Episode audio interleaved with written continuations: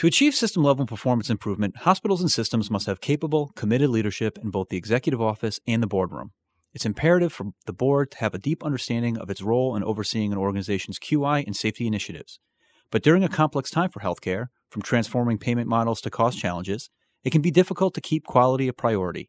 Enter the Institute for Healthcare Improvement's new program, The Board's Role in Governing Quality. This new program from IHI is designed for new board members, trustees looking for a refresher on quality, or board quality committee teams looking to recalibrate QI efforts at their organization.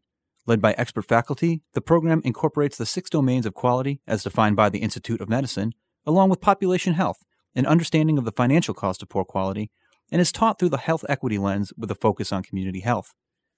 During the program, you'll learn how to focus on advancing quality governance throughout the whole health system not just in the hospital, as well as receiving an assessment to understand current capabilities on how to measure improvement and growth over time. The board's role in governing quality will take place June 20th and 21st. For more information on this great new program and how to enroll, visit ihi.org/boards. Now here's WIHI.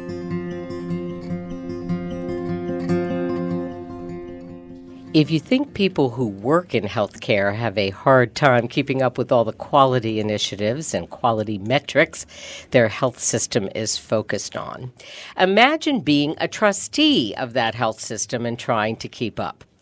It's a formidable task, and yet, as part of oversight, just like with finances, board members of health systems today do need to fully understand and engage with all the components of healthcare quality.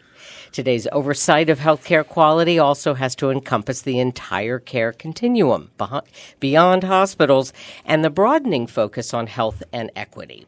So, new guidance for trustees and leaders on how precisely to navigate this ambitious agenda couldn't come soon enough. And that's why we're going to, uh, we're so pleased to be here with you for this WIHI and what we're going to tell you about on this edition of WIHI. And I want to welcome you.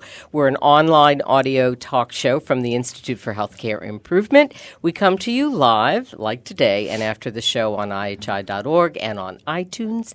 I'm your host and producer, Madge Kaplan and I'm also IHI's Director of Communications. This is our first program of the new year, so Happy New Year to everyone. If there's a common refrain among trustees of health systems, it's that oversight of quality is very much a work in progress. So that could suggest that the glass is half full, but experts say most boards aren't that confident they're on the right track and paying attention to the right things.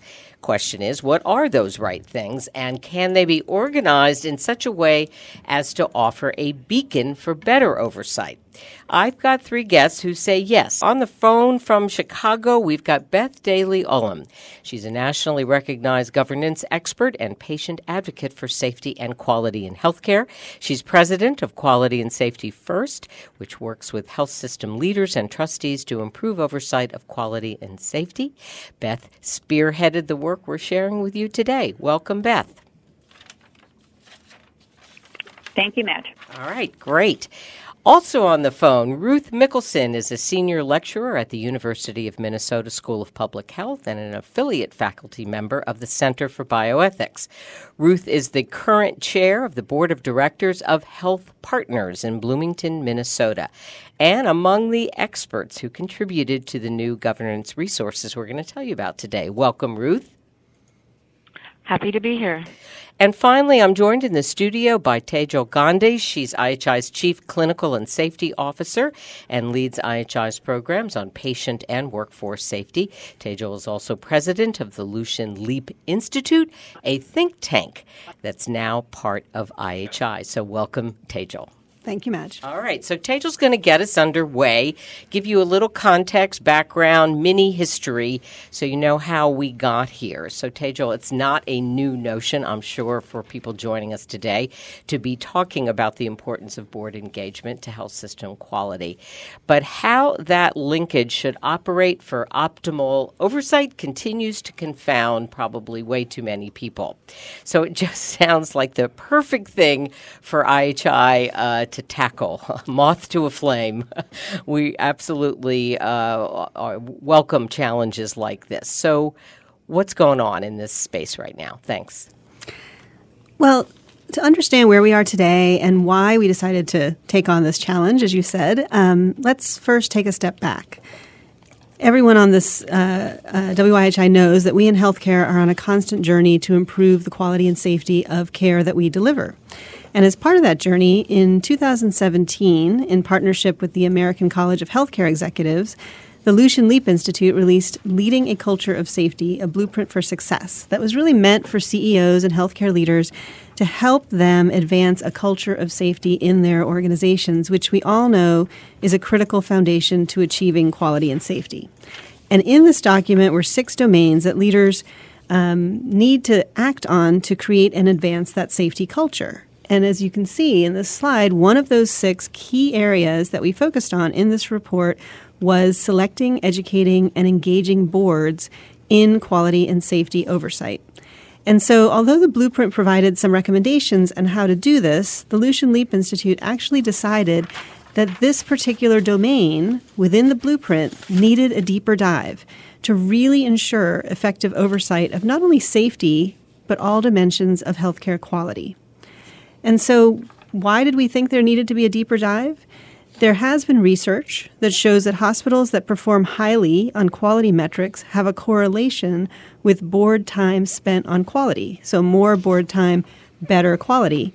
Despite this, though, we also know from the literature that many hospitals and health systems lack formal quality education and training for board members. For example, a study in 2010 in Health Affairs found that fewer than half of the 1,000 not for profit hospital boards they surveyed viewed quality as one of their top priorities, but less than a third had some formal quality training for their board members. So, for those of us who follow this issue, we felt that if we really need to um, uh, engage our boards better, we need to advance our thinking and create best practices on how best to educate boards and optimize their efforts spent on quality. So, we embarked on a year long endeavor resulting in the Framework for Effective Board Governance of Health System Quality, uh, released in December, which includes a governance of quality assessment tool, as well as a separate report with a summary of research, all of which you can see here can be downloaded from the IHI website. And I just want to mention that this report involved many people, in particular our lead, Beth Daly Ullem, who's on the WIHI with us, and Ruth Mickelson, who's also on, as well as the Lucian Leape Institute, the IHI Research and Development Team, and more than 50 governance experts, healthcare leaders, organizations such as AHA, ACHE, the Governance Institute, and state hospital associations, and trustees who provided invaluable insight and guidance throughout the research and development process um, and, and really helped us get to this final report that you see here. I also want to mention that the Lucian Leape Institute uh, work here was funded through an unrestricted grant from Medtronic. So, this year long project included a market scan, expert interviews, literature scan, expert meeting and survey, and finally creation of this white paper with recommendations and the assessment tool, which you'll be hearing more about. So, in getting back to your question of why, why did we take on this challenge, I think this slide really summarizes the current state um, based on much of the research we did with this project. In when we did our review of current state, we found that governance of quality is really focused primarily on safety and not necessarily on all the domains of quality. Uh, governance can be very hospital centric. Core processes for governance are very variable. A clear, consistent framework for governance of healthcare, of health system quality is really needed, and a call to action to raise expectations and improve support for board governance of health system quality is needed.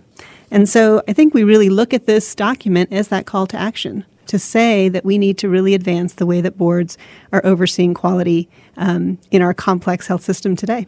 Thank you so much, Tejal, for kicking us off and setting that context. And uh, we're going to now turn to Beth Daly Ullem uh, to uh, pick up the trail of this story. Uh, Beth, who would I who would I'm sure be the first to acknowledge that there are a lot of other organizations out there uh, with resources that are very valuable. So one of the challenges here was trying to see if more of that could be pulled together in a rational way that could provide more sort of uniform uh, guidance. Uh, Beth, uh, you've been at this pretty much nonstop for the past year or so, so uh, pick up the tail now. Thank you very much. One of the challenges um, is there was really a lot of variation in what those individuals, many of you on the, the call today, who support boards are being told to do with their board mem- with their board um, quality work.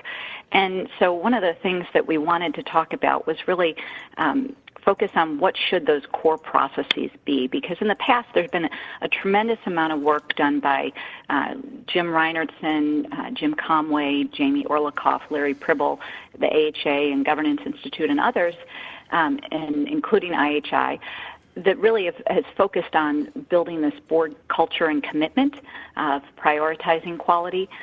But even if you prioritize quality, there was a lot of question about, am I doing the right things? So, you know, we, we talked about in our expert session this spectrum of what's driving the variation among what boards are doing on quality. And certainly on the left side of the spectrum, we have boards that are not motivated and really not asked to participate in quality or feel uncomfortable because they're not educated in the core concepts. Then across the middle, we have boards that are motivated but not capable.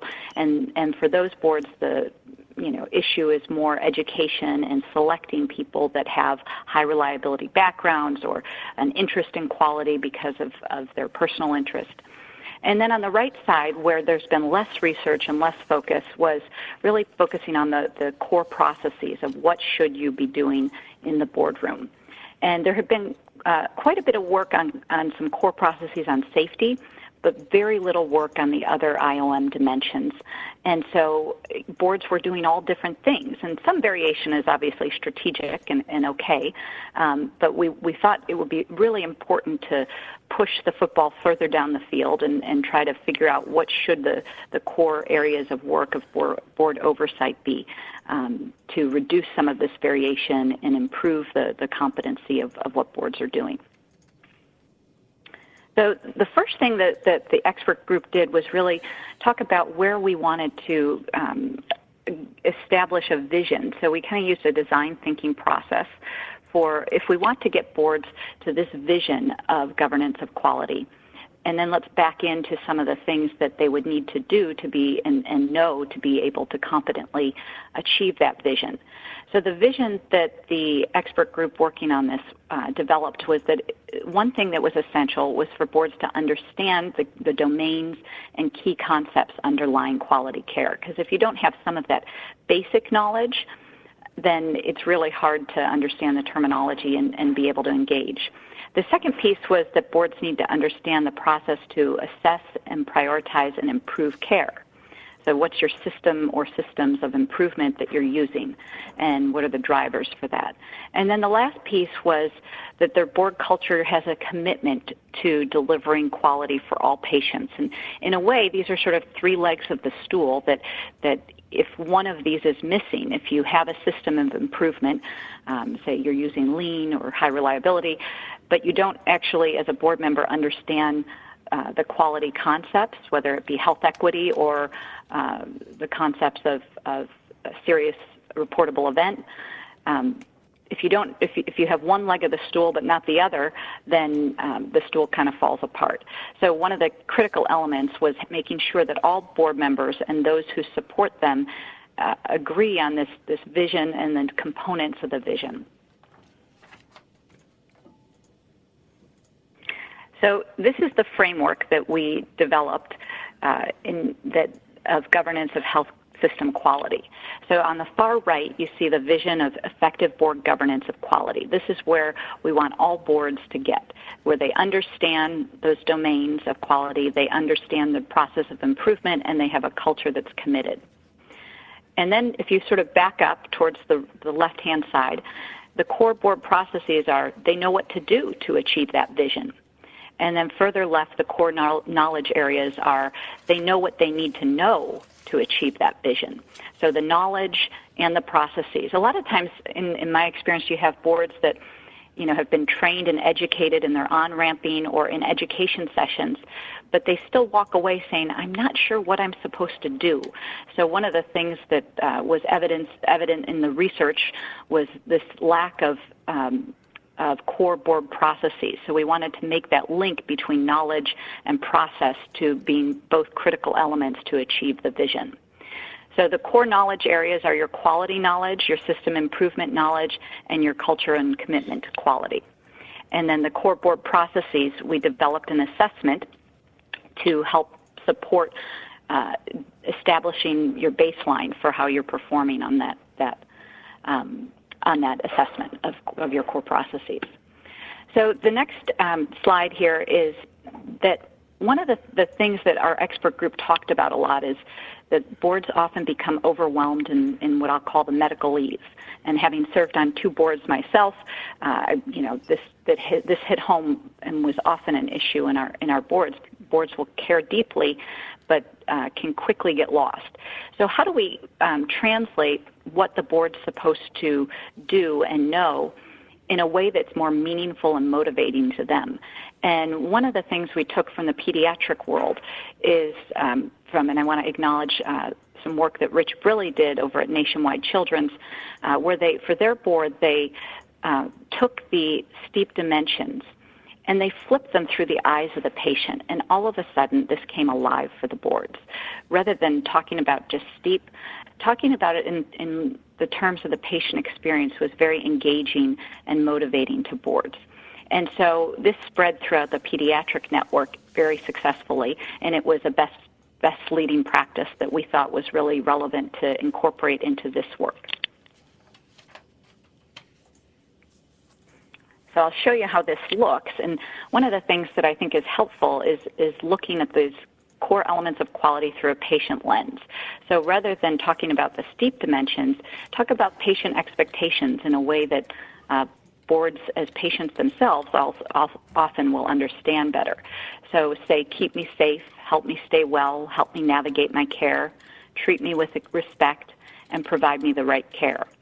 And it's often helpful, I think, to not have a, a ubiquitous patient, but to say, how does this journey look differently for, for different types of patients that are facing different challenges, whether it be a homeless patient or a um, patient who doesn't speak English or a patient who has private insurance versus public insurance.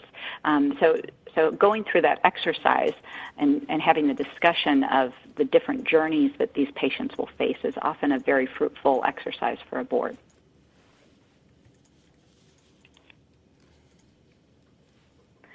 So, you know, even if you know the understand these core areas and you understand the quality through a patient lens, what I often find, and, and this was a common thread uh, in our expert discussions, was you know, how do you translate understanding what keep me safe means as a board member and as someone who supports them to what the board is supposed to do to oversee that area?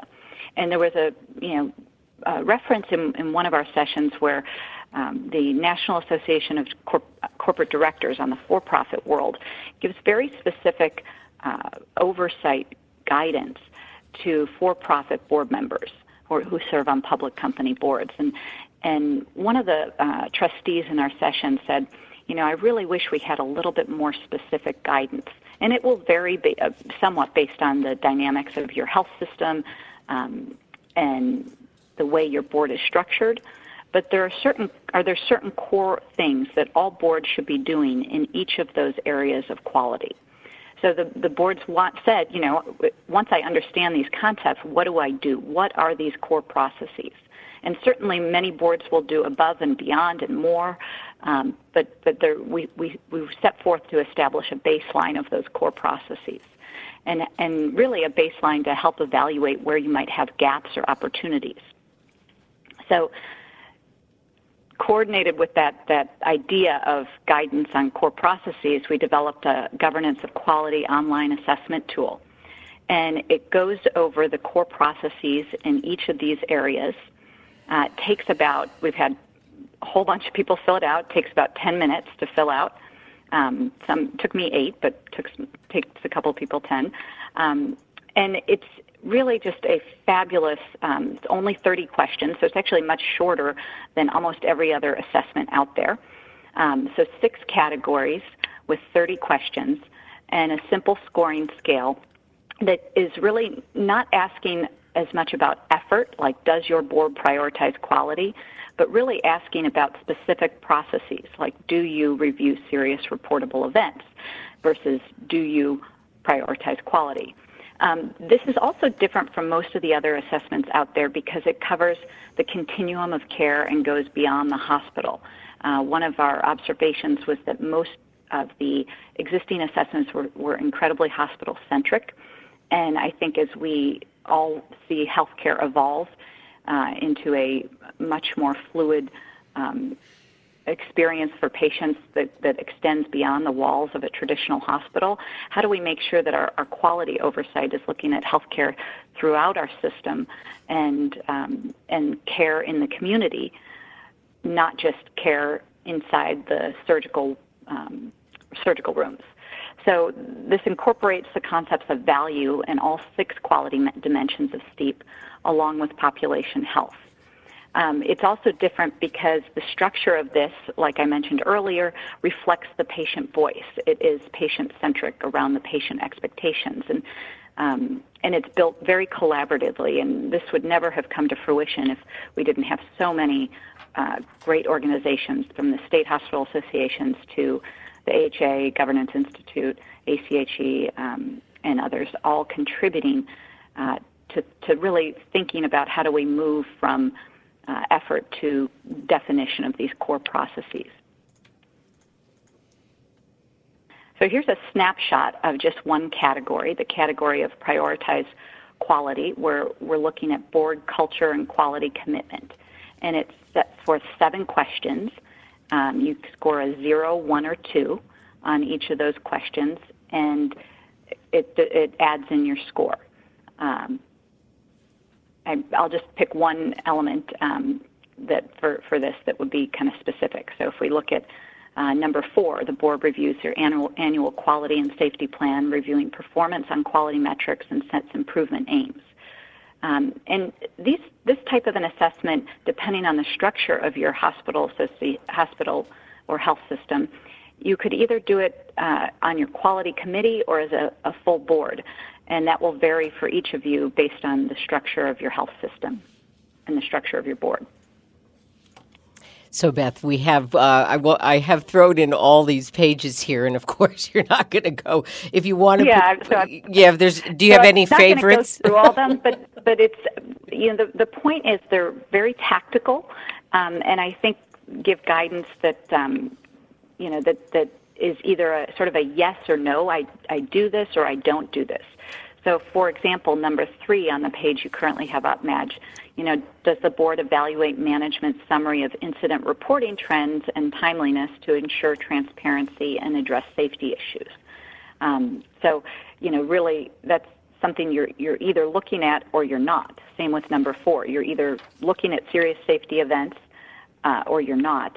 And so, rather than just saying the board, uh, re, you know, reviews um, patient complaints, and you know, it's it's very very tactical. And I think that was one of the things that we were uh, hearing was how to move to tactical guidance on what to be doing.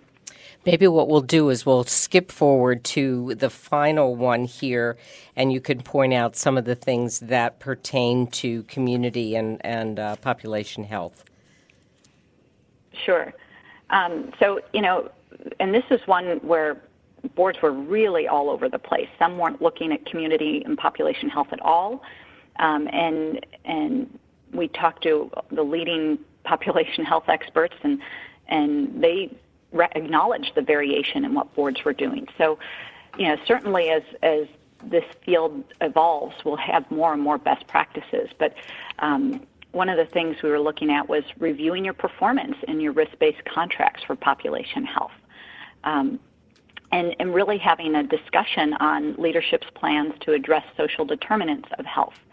So some of this isn't, you know, intended to be micromanaging management, and we're really clear about that in the framework and the white paper. It's it's to engage in a dialogue of, you know, as these are all things that are important to running the core operations and having quality excellence in a health system. And and there's things that boards should understand and be involved on on an oversight level.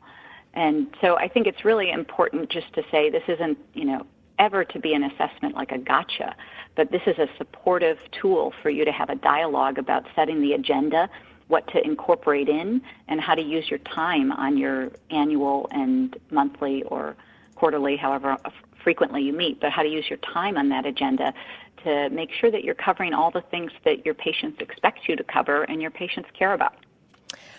All right, why don't we thank you so much, Beth? We're going to hold it right there. Uh, other things to say, and we hope you'll uh, gin up some questions for our Q&A uh, section. I do want to uh, just underscore the screenshots we have are from the framework, the white paper itself. We've been putting up that link repeatedly. You can see the same uh, assessment as an online tool, and that's how you can fill it out. But if you like to print some things out sometimes to look over it, you might want to do a practice one, do it yourself, or do it then with somebody else. Uh, but as John Whittington uh, so nicely put in there earlier 10 minutes. If that's all you've got, you can fill this out uh, in 10 minutes. And it's, of course, always interesting to know if you actually are sure uh, about certain things. Those things could be flagged as well. So thank you, Beth. Madge, Madge I'd love to add one more thing there. Please. You know, we used, we used this assessment um, at the IHI Forum in a uh, board session uh, this December and it was so well received because it really gave um, created this dialogue between a board member and a trustee around, you know, do we do this? Oh, I didn't know we did that. Let's let's make sure the board knows because I'm I'm really proud that we're doing that. Um, or should we should we look more into this area? And so it it you know established for them that that dialogue. And for some individual trustees that I've talked to, um, it, it was a great pause point for them also just to do a private assessment of, you know, where do I stand? Um, and, and how to start that dialogue. So it's, it's a tool that can be used in many ways, um, but ultimately uh, supportive for boards and for, for those who support them. Terrific. Okay. All right. Now, Beth, we're going to move on to Ruth Mickelson uh, and Health Partners. And Ruth, I'm as a board chair, you are among a terrific group who contributed uh, expert ideas and experience.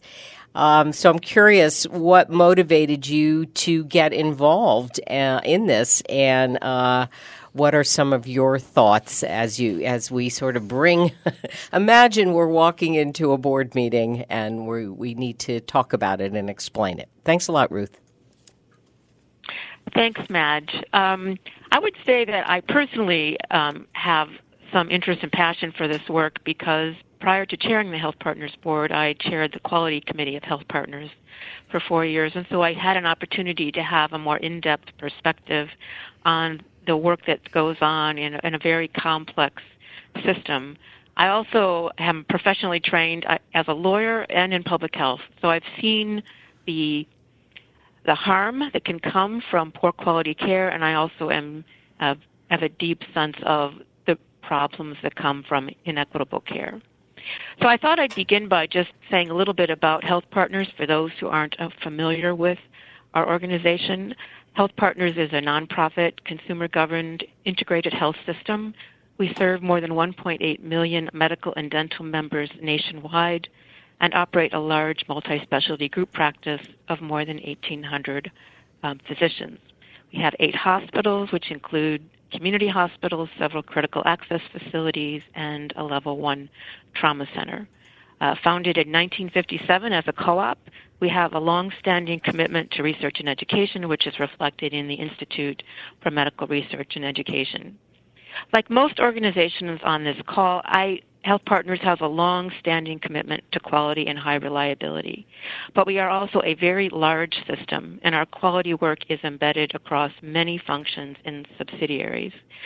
Um, one of the things I really like about the STEEP work and the governance work is that regardless of where the quality work resides in an organization, um, the framework provides an opportunity to, st- to start that work, both with intentionality and with a, hopefully a vibrant and trusting partnership between the leaders at the governance level and at the management level. You know, Beth has done a great job highlighting what I consider some of the really practical and user-friendly aspects of the tool. So I'm going to focus for a moment on the second two items on this slide, the interconnectedness of these core processes that are built into the framework and the flexibility. In a, in a large integrated system like ours, one of the aspects of this tool that's very appealing is that it supports and allows different parts of a governance structure to focus on different objectives and purposes within the framework. For example, if you using this tool, you can imagine that the quality priorities in a level one trauma center might be quite different from what they are in a small rural critical access hospital. The other thing that really um, comes through in the framework is that everything is interconnected, and the clinicians that I work with constantly remind me that everything in the human body is connected, despite our human propensity to segment and specialize. But the same is true with respect to the STEEP categories. If you're working on safety, timeliness, effectiveness, efficiency, equity, patient centeredness, they may be separate and distinct, but they are also connected so that an organization can start at a different place and focus on one particular area, and that work will naturally lead in you into another um, area of work. I know that's one of the big questions that comes up: is where should we begin? After you take the after you take the assessment, you may find a number of different gaps. Where to start? Um, and I think you can start wherever there is interest and passion. You could also start where you have a particular gap. Um, if a board prioritizes total cost of care or affordability as the Health Partners Board does, that's a part of effectiveness. Yet we cannot work on affordability without looking at efficiency and timeliness. And you cannot in turn work on those areas without confronting issues in equity and population health.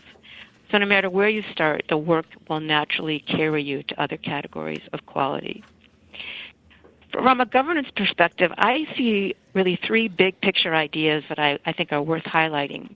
And um, Beth has talked about board education and all the different organizations that are engaged in board quality education. Many of those are listed in the um, the resource that's attached to the framework. But board education is often conceptualized as a kind of knowledge transfer. We think, what do we want? What do senior leaders want the board to know? Um, and I come from the educational sector, and in my world, backward de- design is a very fast growing educational strategy that I think asks different questions in which we could use in a meaningful way in healthcare. Backward design asks, what do we want our leaders to be able to do at the end of this experience? And then the content and programming is designed around that. But Beth mentioned that often the question is, what do we want board members to be able to do?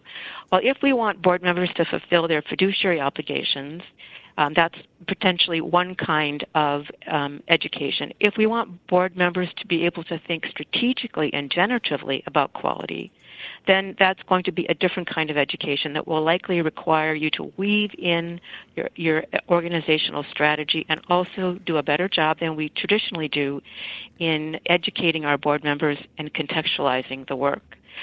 So I just wanted to use an example from Health Partners um, some of the work that we've done in diabetes care. So if you're a board member on a quality committee, you are often looking at data such as target A1C levels, blood pressure levels, etc. And at Health Partners, we have data that shows that starting in 2000, when we began to implement best practice diabetes care, the 40,000 members who have diabetes suffered 361 fewer heart attacks and 20 fewer leg amputations. So that translates into better health and wellness for our patients translates into affordability for the organization and for the patients. It impact, impacts health equity, and it also provides an engaging context and narrative. for the quality work that we do. So I'll just close, given that we've taken some time on um, some technical difficulties, by emphasizing the by emphasizing the call for collective vision of good governance and performance. I I will surmise that I think it's going to be difficult for a board to lead effectively in the area of quality if the board is not overall functioning well, with a vision of good governance and clear expectations for both collective and individual board performance. Um, we at Health Partners, we try to strive to be active and engaged in all six of the STEEP dimensions. And just, I'm just going to rattle some of the things off that we do to keep our board front and center in quality. We dedicate board retreat time um, at least once a year to an important quality topic. Once a year, all of our system quality committees meet together and they learn about one aspect of quality. Um, we're also working to thread our equity work through the organization. This is one point that I think is very interesting is that when you include equity work in the definition of quality, as they do in STEEP, um, equity work in a large organization like ours does not just take place in a quality committee. It is uh, spread around in different parts of the governance system as well as in other parts of the organization that are not officially the quality section of the organization. So I think that's really an important thing to um, analyze and to also step back and say, is there something about the way that our governance structure works and is set up that can, is either helping or harming our ability to be an engaged and effective board in the area of quality. And so, with that, I think I'm going to uh, close and see what comes up in the way of the chat. Thank you so much, Ruth. Uh, you know, I want to also just underscore this is the first of many things that we're going to be doing on the board governance issue. We are so excited about the work, the material, the potential, the collaborations uh, with others who share the concern. We've uh, had close to 100 people complete the survey. We've had a few thousand folks look at that survey.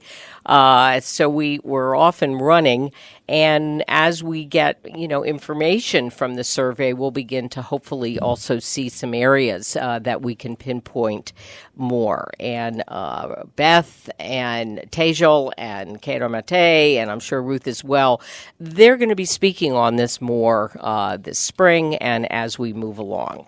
So, what I'm going to do right now is this is your time for questions and comments. And uh, again, thanks for your patience. And hopefully, what we also always do and can do on a WIHI is tee up a bunch of material for you, some good resources. You'll see everybody on this call has their, our panel has uh, email addresses if you have follow up questions. So please chat to all participants if you do have questions or comments. Uh, wondering if uh, so far, from what you've seen, if you're a board member, member, whether this looks like new stuff to you, uh, if there are particular pain points people want to uh, draw attention to, if you happen to be somebody that's already looked at the survey and already has some reflections, uh, we'll uh, be happy to hear your comments as well. And uh, I think while we're at it and waiting for comments, I do want to acknowledge, I hope indeed, Gail Nielsen, uh, somebody IHI knows well as faculty and a fellow and uh, always leading good work uh, out in Iowa, um, has brought some people onto the program today. And one of the questions Gail asked us ahead of time is to make sure to make some commentary about. Um, kind of rules of the road and guidance if we're not just talking about hospitals and maybe even not talking about healthcare exclusively. Um, Ruth was referring to uh, a combined maybe health and social service uh, program. So I thought I would turn that over to you, Beth, for some thoughts about how, you know, kind of who could maybe uh, take this survey and, and get something out of it. Thanks, Beth you know, I'm so glad Gail made that comment because this is one thing that, that I know when I served on boards I struggled with uh, as well is, you know, how do we look at the whole system of care and not just what's happening in the four walls of the hospital, like I mentioned earlier. And, and, you know, many of our systems have so many different uh, elements that, that are outside of the hospital, whether it be uh, primary care clinics, whether it be dental care, or nursing homes, and that is only going to continue to evolve and and um, and as the care continuum spreads outside of the walls of the hospital. So that that's something that that this um, assessment takes into account and encourages you to look uh, along all the dimensions of your care continuum. And um, the other thing I wanted to mention earlier before we get to some of the next questions is uh, the framework that is in the white paper. While the assessment is, is critical in helping you get a baseline for your core oversight of quality, uh, your core processes, there are some other really wonderful support guides uh, that are part of that, that white paper. Um, there's three short documents with core uh, guidance in some of the areas on what you might need to know for your core quality knowledge, what you might need to transfer uh, information for your trustees to know on system improvement knowledge and some ideas for board culture and commitment attributes of a board that supports quality care. So this white paper is, you know, while the assessment is an, an essential element to establish a baseline and begin a dialogue around um, your quality oversight, there's other support tools that I think are really helpful in that core quality um, support guide. So make sure not to overlook those. I'm going to ask Tejal maybe, uh, this is sort of a broad question, and I think this comes up. This is a constant issue. Whatever we do to improve this, there's concern now, wait a minute. This is not. I hope what we're not what we're doing here is not having the board take over what management does, um, and the level of engagement and the specificity that's being sought here. Tejal, thoughts on that? Sure. Um, you know, I think that uh, this is a constant tension.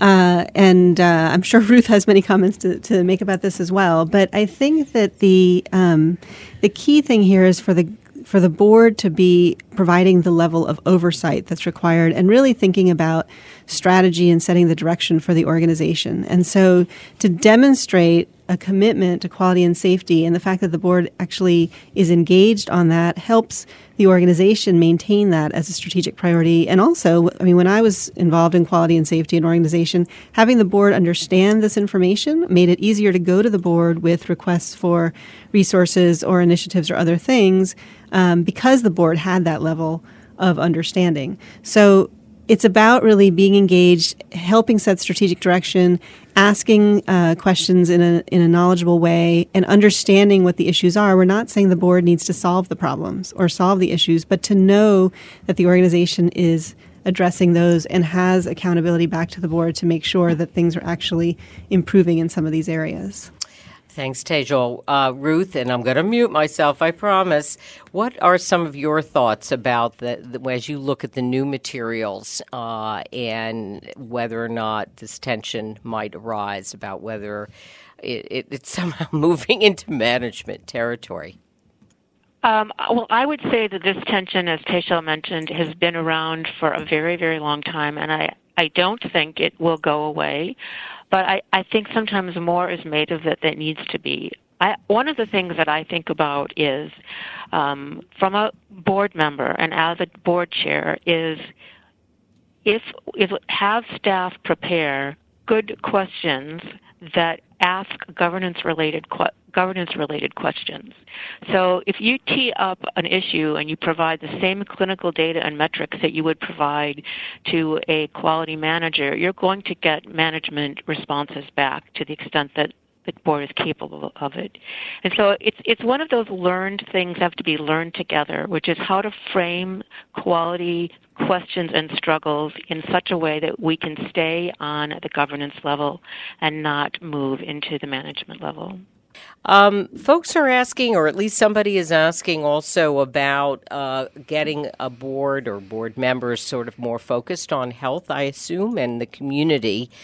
Um, Beth, uh, any thoughts on that? Uh, some boards, of course, have committees that are focused on population health uh, and the community per se. The system may even have that overarching uh, responsibility already. Um, Beth, maybe you can talk just a little bit about also the inclusion of uh, health uh, and equity in this whole stream of action steps. Thanks. Thank you, Madge. Thanks, Madge. So, absolutely. So, category six in the assessment is completely focused on community population health and wellness. And then elements of, of health equity are also weaved into uh, the, the uh, category four, which is focused on treat me with respect, equitable, and patient centered care. So, those are, are both um, critical parts of this assessment. And I think that's a, that's a big step forward for our expectations for trustees because um, many of the uh, assessments ask boards to you know look at this but they don't really tell them specifically how to look at community and population health. So this is really being more tactical in what are some of the elements that if you're looking at that you would be reviewing and evaluating.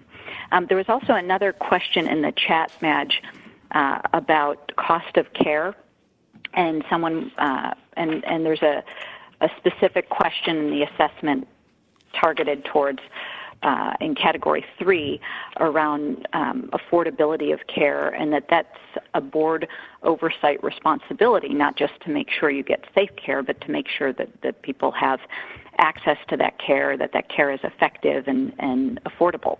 Um, so that, that was put into this assessment very, um, very thoughtfully. And there was another question in the chat that I want to just quickly address because I know we're, we're pushing on time. Um, but we also covered uh, staff's ability to care for patients, that joy in work and the burnout and violence that are a constant issue in our health system. That's under in category three you know, and, and not that that's something that boards have to look at every single meeting. You know, that's one of the decisions that your health system would, would say, what are our strategic and important issues that we need to look at at every meeting, uh, maybe your serious reportable events, and what are those things that we want to do a deeper dive once a year on and, and spend time uh, more in depth, but don't necessarily need to be at every meeting, and you track their progression over time. And that those will be strategic decisions for your system, for your specific largest challenges. Thank you, Beth. Ruth, without putting you on the spot, I'm aware that Health Partners, the board, uh, the overall board, has not yet delved into this work, although you're certainly uh, now quite familiar with it. And assuming that there are people on the call today who are going to be trying to figure out how they can take what they've learned, some of these resources, and figure out kind of where to really the very, very beginning first steps uh, with the board. What would you do? Uh, send around a lot of links to people on an email, uh, make a presentation. Uh, start with a smaller group, start with the quality committee. Uh, any thoughts on that? Oh, I've actually been thinking about that um, because I have, but we have been talking within Health Partners about where how to start using the framework, and I think our our, our first uh, pass at that is to use it first in the quality committee of the corporate board, and then to also ask one or more of the hospital community. We have hospital boards as well with their own quality committees, and ask them to also um, um, take the assessment and use the framework, and then we'll kind of go from there to see what comes, what bubbles up as far as gaps. And also, I think another thing that's very interesting is finding out how board members may see the elephant differently. Some board members may think we're doing a great job in um, a particular area, while other board members will not will think we're doing a poor job or we're not doing anything at all. So I think we're thinking that we're going to start there and um, then see at what point we want to take it potentially to the whole corporate board. Uh, but just begin small and begin um, with the ability for the different systems, hospitals within our system to share knowledge as they take the assessment. Thank you, Ruth. Uh, somebody asked uh, a little bit about whether responses so far have been overly positive. Uh, Tejal was going to comment on that. Go ahead, Tejal. Um, well, interestingly, so we have um, gotten, uh, I think, 100 or so responses. We're expecting, uh, hopefully, many more. Um, but uh, uh many of the responses really show that a significant percentage of the respondents um, are scoring zeros, which means that they're not doing many of the things on the assessment. Some of the things that struck me particularly were around um, patient engagement and patient voice on boards, for example, um, where many of the respondents had uh, had zeros. So uh, I don't think we're we're necessarily getting uh, you know everyone sort of being very Pollyanna about it and saying yes we're doing all of this because there were there were definitely areas um, throughout all of the, the domains that had a significant percentage of, of low responses, which, you know, is not surprising. That's why we're doing this work. And I think it just will hopefully help organizations really think about how to get started, where they might want to prioritize, et cetera. So I think if everybody was scoring really highly, then um, that would be a problem, actually, because that would mean that we aren't really capturing the improvement piece that we really are aiming for. Thanks, Tejal. Uh, again, sort of very preliminary. Uh, another one, uh, two things that sort of jumped out. Uh, Marina Renton has been. Uh, who worked on all this work too, uh, provided us a, a, little snapshot. And the board conducting rounds at the point of care is an area which seemed to be getting a fair number of zeros, meaning it doesn't happen. Uh, also, the re- the financial impact of poor quality care, which I think is a very interesting action step to understand that uh, and making those linkages. Uh, so far, not a lot of folks able to say that's um, happening. Um, Beth, I guess I um, when I mute myself, I might ask you very quickly. Uh, could you speak to that one in particular, and whether you that surprises you that uh, that linkage around the financial cost of poor quality care, whether that's not uh, an activity so much right now, and the need to push that more? Thanks. Well, I, I think that kind of links Madge with one of the comments made in the chat room about, you know, boards, especially in this area, are often very uh, driven in their focus by what's presented to them. And one of the opportunities that um, that this assessment creates is this ability to have a dialogue about what you're not looking at potentially. And if you you aren't presented with um, information around affordability of care, and that should be one of your responsibilities of oversight. You don't know to ask for it if you don't know there's a gap. So the framework um, and the assessment and the white paper all support building that competency around you know what you don't know to ask for as a trustee or even for those people who are supporting the trustees what you maybe need to think about adding to the agenda um, as as healthcare evolves.